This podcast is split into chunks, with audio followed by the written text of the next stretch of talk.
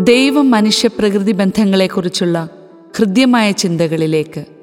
പരിസ്ഥിതി ദിനം ചില ആത്മീയ സമീപനങ്ങൾ. ജൂൺ അഞ്ച്. ലോക പരിസ്ഥിതി ദിനം. മനുഷ്യനെന്ന പ്രതിഭാസം ഈ ഭൂമിയിൽ നിവസിക്കുമ്പോഴുണ്ടാകുന്ന ഫലങ്ങളിൽ നിന്നുളവാകുന്ന പരിവർത്തനങ്ങളെ പറ്റിയാണ് അധിവാസ വിജ്ഞാനീയം പ്രതിപാദിക്കുന്നത്. മനുഷ്യന്റെ പ്രപഞ്ചത്തോടുള്ള ക്രിയാത്മകമല്ലാത്ത സമീപനം മൂലം നേരിടുന്ന പ്രതിസന്ധി നമ്മുടെ സങ്കല്പങ്ങൾക്ക് പോലും അതീതമാണ്.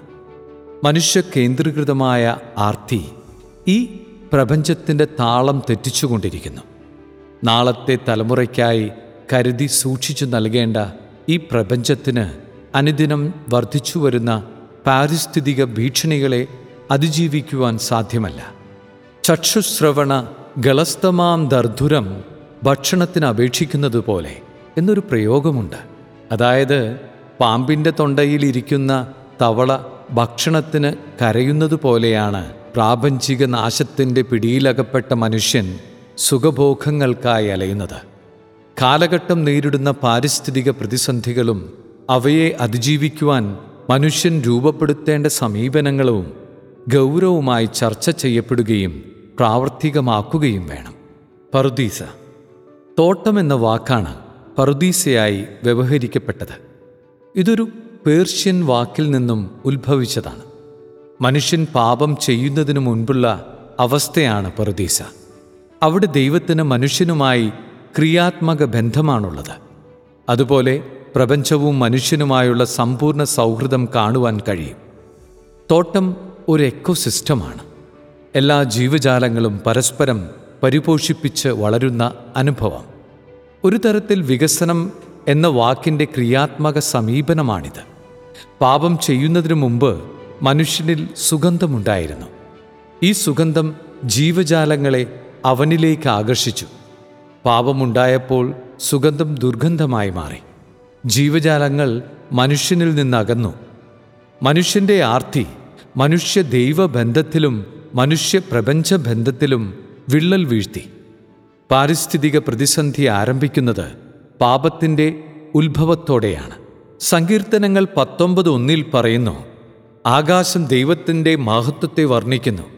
ആകാശവിധാനം അവന്റെ കൈവേലയെ പ്രസിദ്ധമാക്കുന്നു. പ്രപഞ്ചത്തോട് മനുഷ്യൻ പുലർത്തേണ്ടത് ആധ്യാത്മിക സമീപനമായിരിക്കണം. ഓറായറ്റ് ലബോറ എന്ന ലാറ്റിൻ പ്രയോഗമുണ്ട്.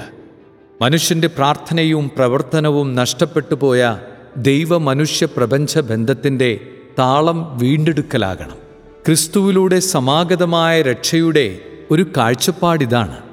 അങ്ങനെ വിലയിരുത്തപ്പെടുമ്പോൾ ക്രിസ്തുവിന്റെ മനുഷ്യാവതാരം പാരിസ്ഥിതിക വീണ്ടെടുക്കൽ പ്രക്രിയ കൂടിയാണ്.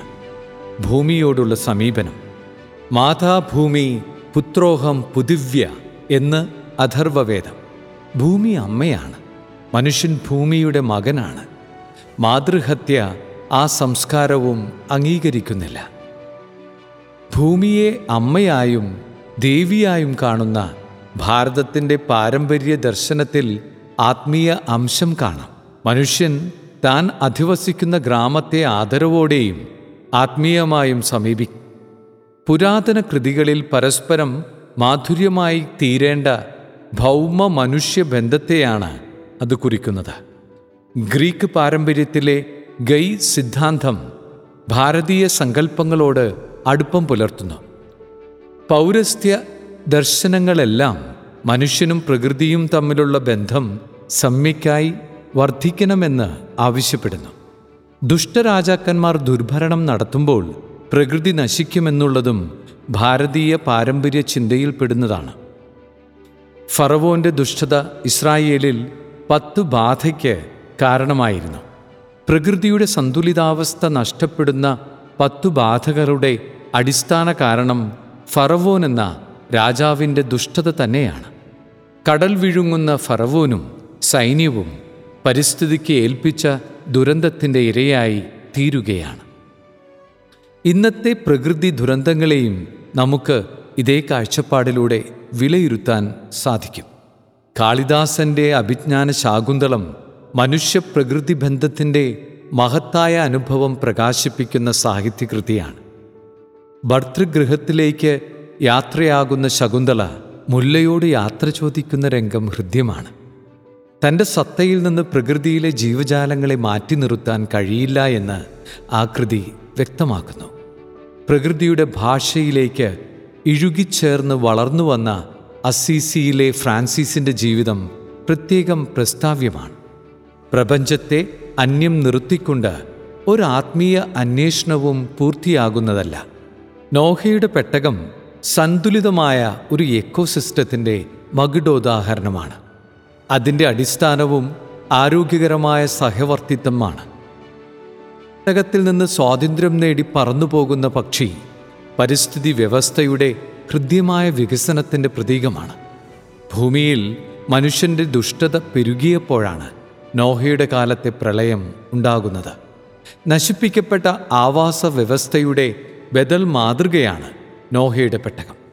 പ്രകൃതി ദുരന്തങ്ങളിൽ നിന്ന് ഈ ലോകം അതിജീവിക്കുവാനും ജീവജാലങ്ങൾ നിലനിൽക്കുവാനും നോഹയുടെ പെട്ടകം പോലെയൊരു ബദൽ ശൈലി സൃഷ്ടിക്കപ്പെടണം.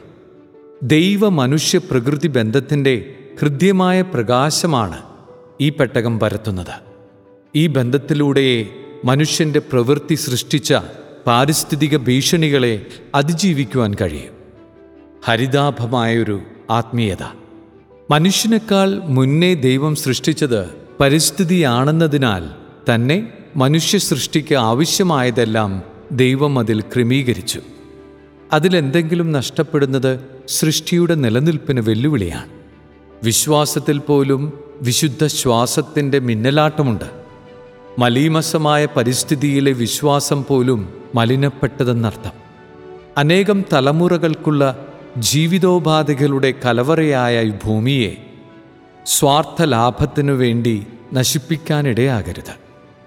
ഭാനുക വൃക്ഷം നട്ടതിനു ശേഷം ദൈവത്തെ വാഴ്ത്തിപ്പാടുന്ന വിശ്വാസികളുടെ പിതാവായ അബ്രാഹാം നമ്മെ ആത്മീയ പ്രചോദനവും പരിസ്ഥിതി സ്നേഹവും നിറഞ്ഞ ഹരിതാഭമായ ഒരു ആത്മീയതയിലേക്ക് നയിക്കുന്നു കല്ലേൽ പൊക്കുടൻ എന്ന വ്യക്തിക്ക് ഒരു കണ്ടൽ വിപ്ലവം സൃഷ്ടിക്കാൻ കഴിഞ്ഞെങ്കിൽ ഓരോ വ്യക്തിക്കും കഴിയും പ്രപഞ്ച സംരക്ഷണ വിപ്ലവത്തിൽ പങ്കാളികളാകാൻ ആൽഫ്രഡ് ഹെൻറി മൈൽസിന്റെ ഒരു കവിത പോലെ cannot stay the rain drops that tumble from the skies but can wipe the tears from the baby's pretty eyes.